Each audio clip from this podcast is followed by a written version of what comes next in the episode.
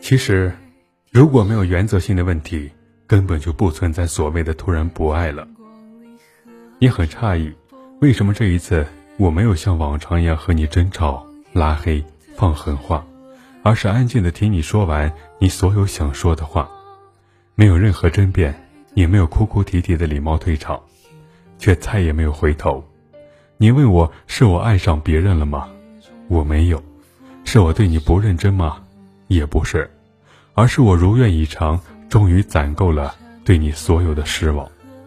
其实我很早就知道我们不会在一起，从你每一次跟我争吵时据理力争、疯狂碾压我的样子，我就知道你根本不会懂我的委屈，也不会理解我所有的词不达意，更不会明白为什么后来我跟你在一起的时候眼泪越掉越少。